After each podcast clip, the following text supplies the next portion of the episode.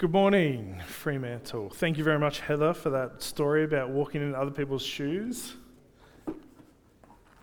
Um, I think, what's the young guy's name that was up here doing that? Sorry? Say it? Ilior. Ilior, you did a lot better than I think I would have in those, type, those types of shoes. So well done. Um, it's good to be here uh, this Sabbath um, to share with you guys.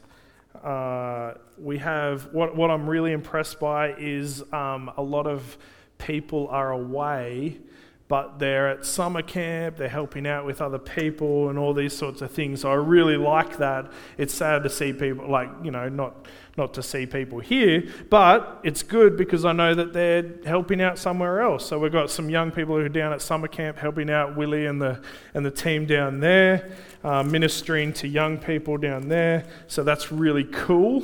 Um, I think we've got, what, a handful? There's a handful. Matt, Dan, uh, who else is down there? There's a couple other people down there. No, I can't think of anyone else. But um, let's, uh, yeah, let's have a word of prayer and we'll get stuck into it. Dear Father in heaven, we just thank you for this time that we can meet together today and we could just worship you through uh, giving and the songs and the children's story, Lord. And Lord, we pray that that worship continues as we listen to your word and we, and we learn from your actions um, and how you relate to humanity so that we can relate to humanity in a similar way. So, Lord, and as I, as I uh, speak, Lord, I pray that you take away me, you take away distractions, you take away anything of myself, that you just present yourself, Lord, and the wonders of your, of your awesomeness um, and the way that you empathize and sympathize with humanity, Lord. As we do so, yeah, we just pray that you provide your Holy Spirit. Um, we pray for those who weren't able to make it here today and just, uh, yeah, just be with them and bless them as well. Um, we pray for the summer camps down, down at Mornington and pray that you're, you're being glorified to the young people down there, both those who are helping out and both those who are campers as well. Um, and Lord, we pray all this in your wonderful, blessed name, Jesus. Amen. Um, walking in somebody else's shoes is an interesting sort of thing. Um, I remember my first ministry placement or deployment or whatever you want to call it, where I was at Bunbury, and there's some people here that were um, a part of the church that, that I was ministering at Bunbury. Um, and there was, I made friends with this particular guy named Dan Waring, and I don't know if any of you know Dan Waring, um, but he's a good guy. We became close friends. Um, and he was, a, he, he was married and a father of two at the time. He's a father of three now.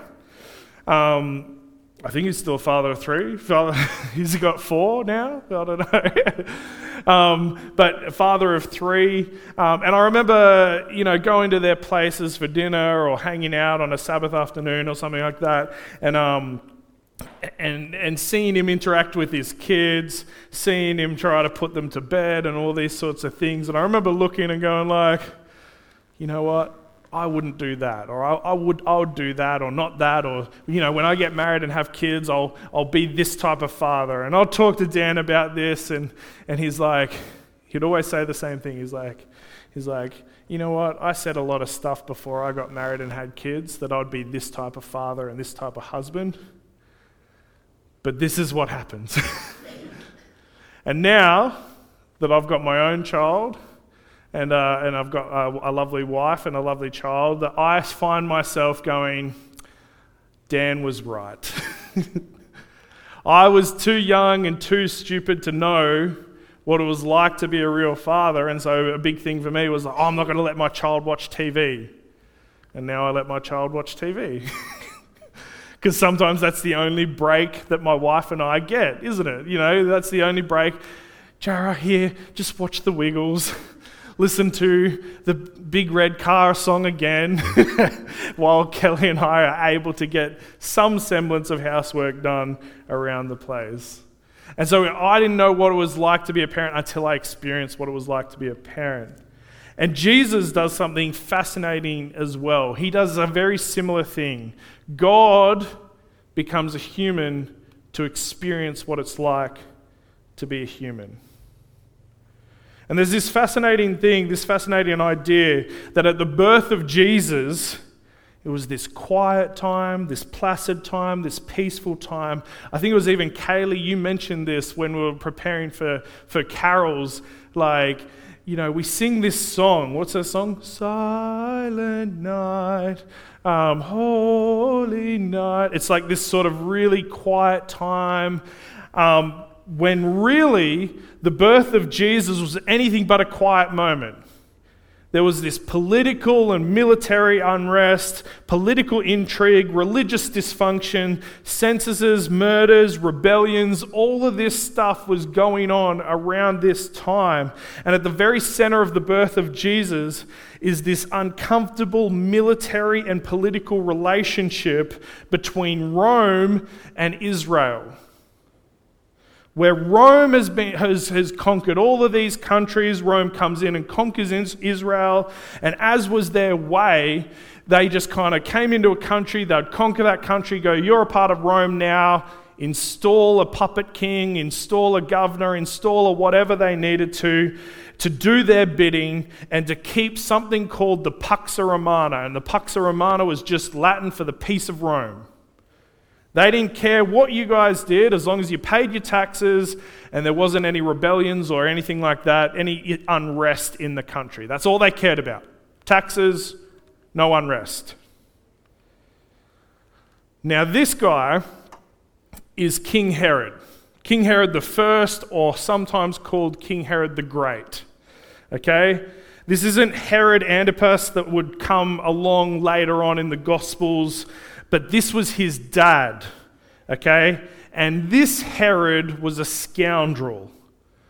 Over the rule, he accumulated wealth and power, and he built him up, built himself um, several colossal structures, including this structure here called the Promontory Palace, which doesn't look really great um, at now. Um, that's actually a photo taken back in 2013. Doesn't look really great now. More looked probably like this.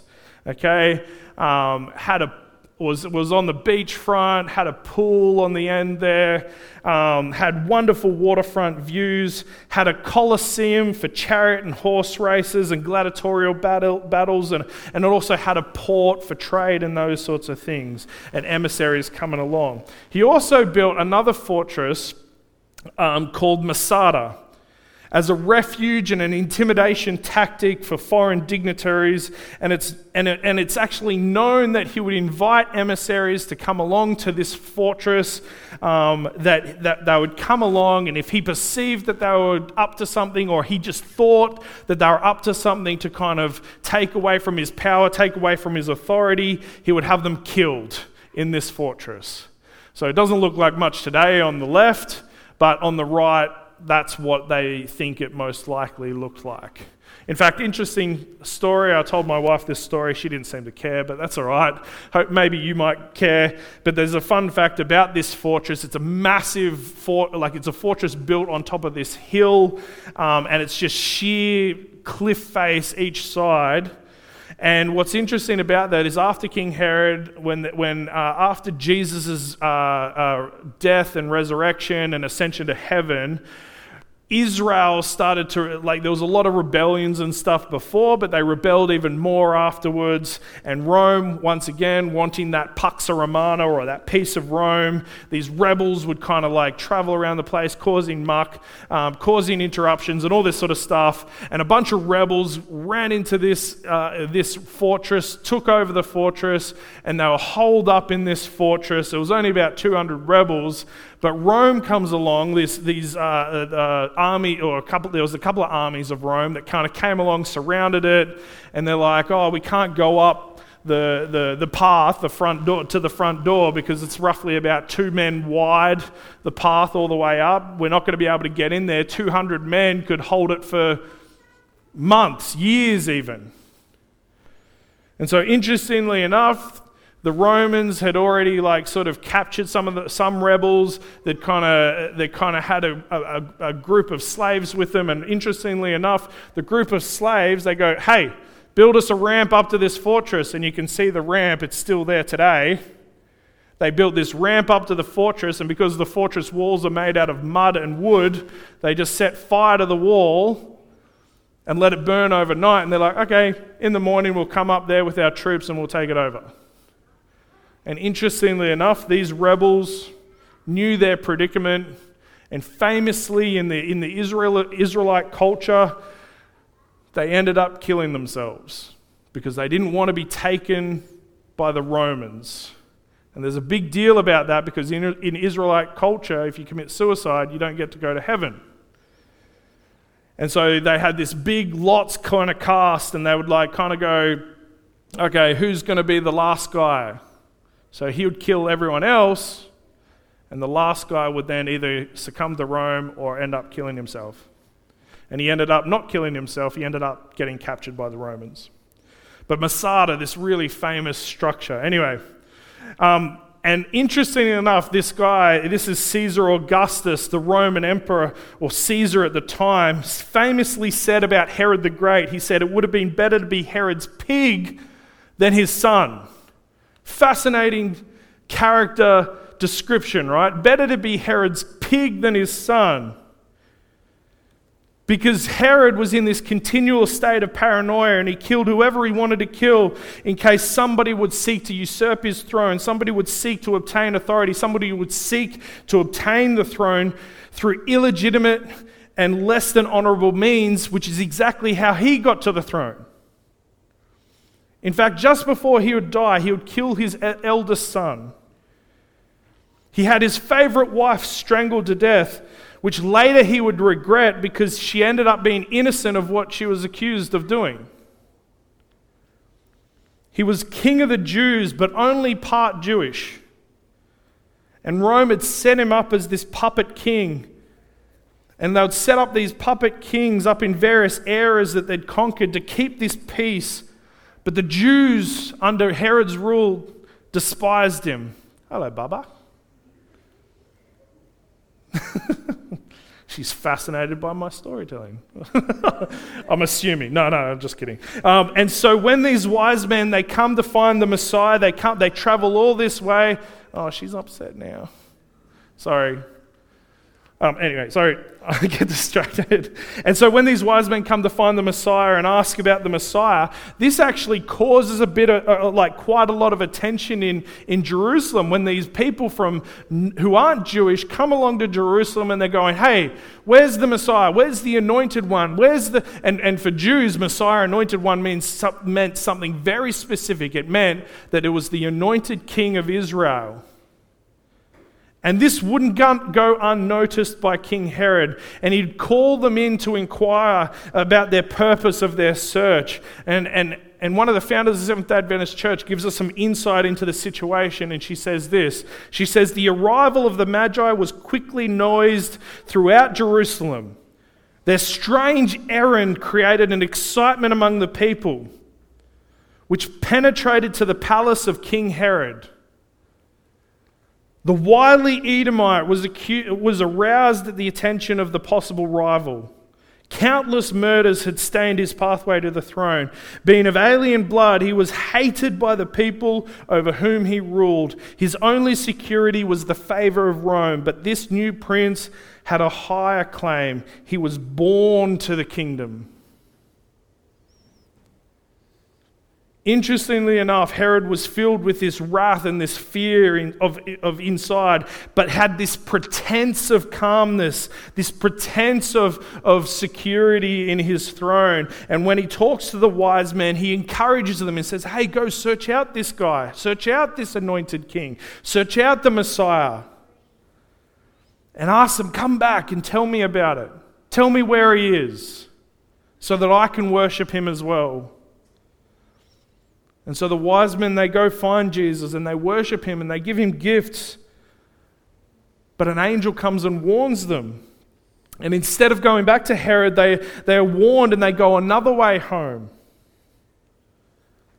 And we pick up the story in Matthew chapter 2, verse 13 to 5. Matthew chapter 2, verse 13 to 15. Sorry, not 5. I'm not going backwards, I'm going forwards. So, Matthew chapter 2, verse 13 to 15 says this Now, when they had departed, behold, an angel of the Lord appeared to Joseph in a dream, saying, He's talking about the wise men. When the wise men departed and went their way back to their homeland, an angel of the Lord appeared to Joseph in a dream, saying, Arise, take the young child and his mother, flee to Egypt, and stay there until, you, until I bring word. For Herod will seek the young child to destroy him. When he arose, he took the young child and his mother by, the, by night and departed for Egypt, and was there until the death of Herod, and uh, that it might be fulfilled, which was spoken by the Lord through the prophet, saying, Out of Egypt I call my son.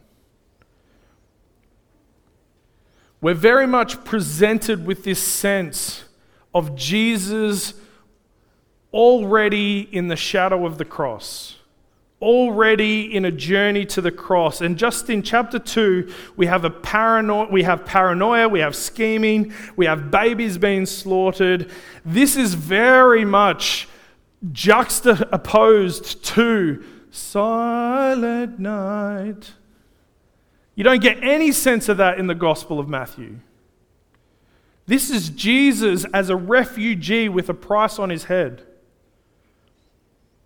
And when Herod finds out that the wise men have left another way, they've gone home, they're no longer in the country, they didn't come to him to let him know about this legitimate king. He says, All right, slaughter all the babies under the age of two, kill them all.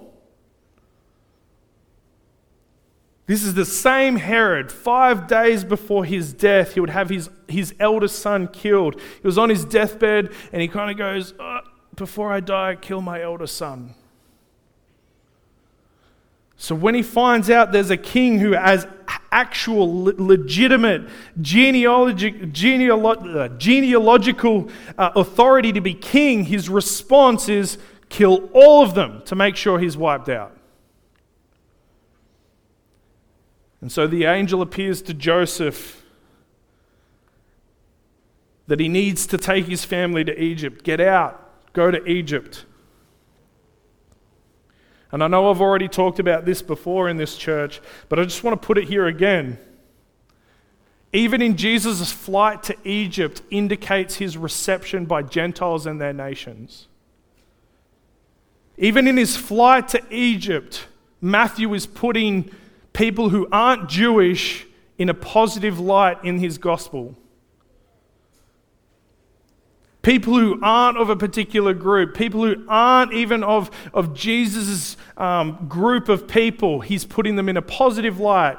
He went to Egypt. This, this nation, this country allowed him in. Funnily enough, N.T. Wright would write this in his Matthew for Everyone. He says, Banish all thoughts of peace, peaceful Christmas scenes. Before the Prince of Peace had learned to walk and talk, he was a homeless refugee with a price on his head. If he is to be Emmanuel, God with us, he must be, he must be with us where the pain is. Just want to point out here, isn't it incredible that today we're probably in one of the in the midst of one of the greatest refugee crises the world has ever seen? Interesting, interesting fact is that 1% of the world's population has been displaced from their native or ancestral home in the last decade. Just 10 years, 1% of the world's population has been displaced from their country or homeland. And that might not sound like a lot, 1%. But think about it. The latest estimate of the Earth's population is what? Sorry? It's seven. It's uh, like I look. I googled it last night. 7.9 billion people. One percent of 7.9 billion people. Who's good at maths? I needed a calculator to work it out. Who knows? Sorry? It's 79 million people. That is over three times Australia's population. We have roughly 25 million people in our country.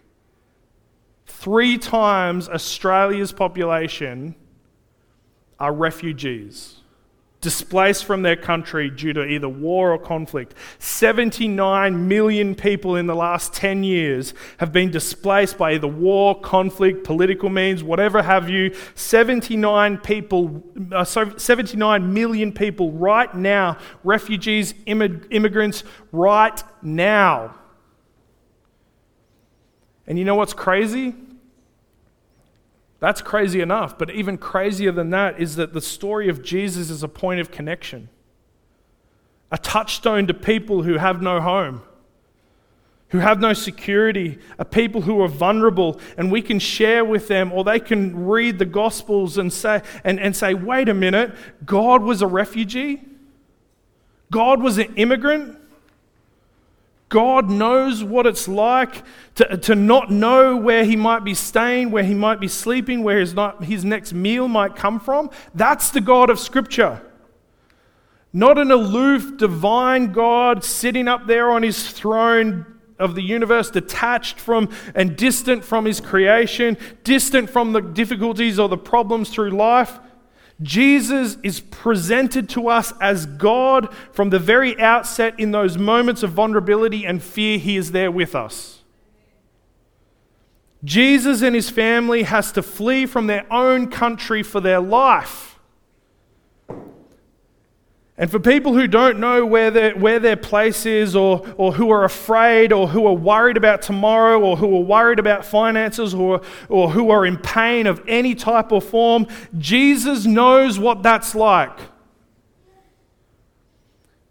He's not God in some generic sense. If, if the biblical story is true, then it's the most beautiful story ever told. That God is, is with us, not in some placid, halcyon sense. God is with us in pain and uncertainty and difficulties. When Jesus is fleeing from his own people, he flees to Egypt which leads us into one of the most incredible parallels of Jesus' life and the Old Testament. To really drive this point home, Matthew almost wants to, like he's alluding to it, but he almost gets carried away with this idea to try to drive this point home that God is experiencing what it's like to be a human. God going through what, what we go through. Jesus, through his journey to the cross, parallels a similar journey that the Israelites took in the Old Testament. Here's just a quick snapshot of it Israel in Egypt, Jesus was in Egypt. Israel baptized in the Jordan River, Jesus was baptized in the Jordan. Israel spends 40 years wandering around the wilderness. Jesus spends, spends 40 days wandering around the wilderness. Humanity is tempted. Jesus is tempted. Israel receives the law at Mount Sinai. Jesus talks about the law on the, on the Sermon on the Mount. Israel's 12, 12 tribes, Jesus has 12 disciples representing the 12 tribes. Israel's persecuted, Jesus is persecuted and killed. Moses led the people to the promised land. Jesus leads people to the true promised land, the new heavens and the new earth. In a fascinating way, Jesus walks in a very similar path that the Israelites walked, exemplifying in a wonderful way that verse in Hebrews chapter 4, verse 15. For we do not have a high priest who cannot sympathize with our weaknesses, but was in all points tempted as we are, yet without sin. That God would experience life just as we do in fact, worse than we do. That we here get to live pretty cushy lives in lovely WA and enjoy the benefits of this culture, this society, this country that not many people get to. And Jesus didn't get to. Jesus' birth and flight to and from Egypt loudly announces the new Exodus has begun and the better Moses is here.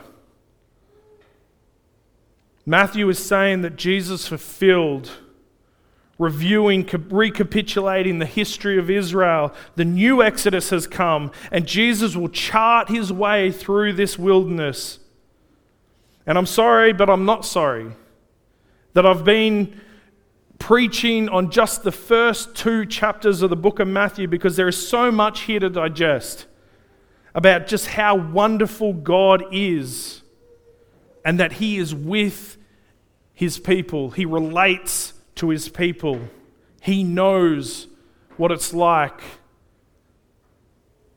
to be His people. There is no one else that I would rather follow than this Jesus that I want to here today say that Jesus is not just the King of the Jews, He's the King of something bigger, something grander, that He is the King of the whole world. And most importantly, He's the King of my life. And my question to you is Is He your King? A King that knows your hardships, knows what it's like knows what your struggles are like, sympathizes and empathizes with every step that you take through life. Do you want him to be your king? Let's pray. Dear Father in heaven, we thank you that you are a king that is intimately involved with humanity. We thank you that you are a God that doesn't sit aloof, that doesn't sit distant that doesn't it doesn't not relate with what we go through that you are a god that experienced what it was like to be human. You came to earth and were born as a human and experienced things that even we here today possibly don't know what it's like. Lord you experienced what even the lowliest lowliest of us experienced. And we thank you that you're that type of God. And when we come to interacting with people around us, when we come to thinking about our country, thinking about the comforts that we enjoy, thinking about the things that, that we find uh, relaxing or comfortable or, or, or whatever have you, we think we should bring to our mind and we should be thinking there are many people that don't have these comforts many people, immigrants, refugees, fleeing from danger, fleeing from, from uh, uh, death, fleeing from whatever it is that's causing them to flee. Lord, you experience what that was like. And Lord, I pray that you help us and guide us to assist where we can. That you lead us to, to pick up on the opportunities that you want us to pick up on, to minister to people, to help people, to encourage people, and to share them, share you with them, a God that experienced what they experienced. Lord, I pray this in your wonderful, blessed name, Jesus. Amen.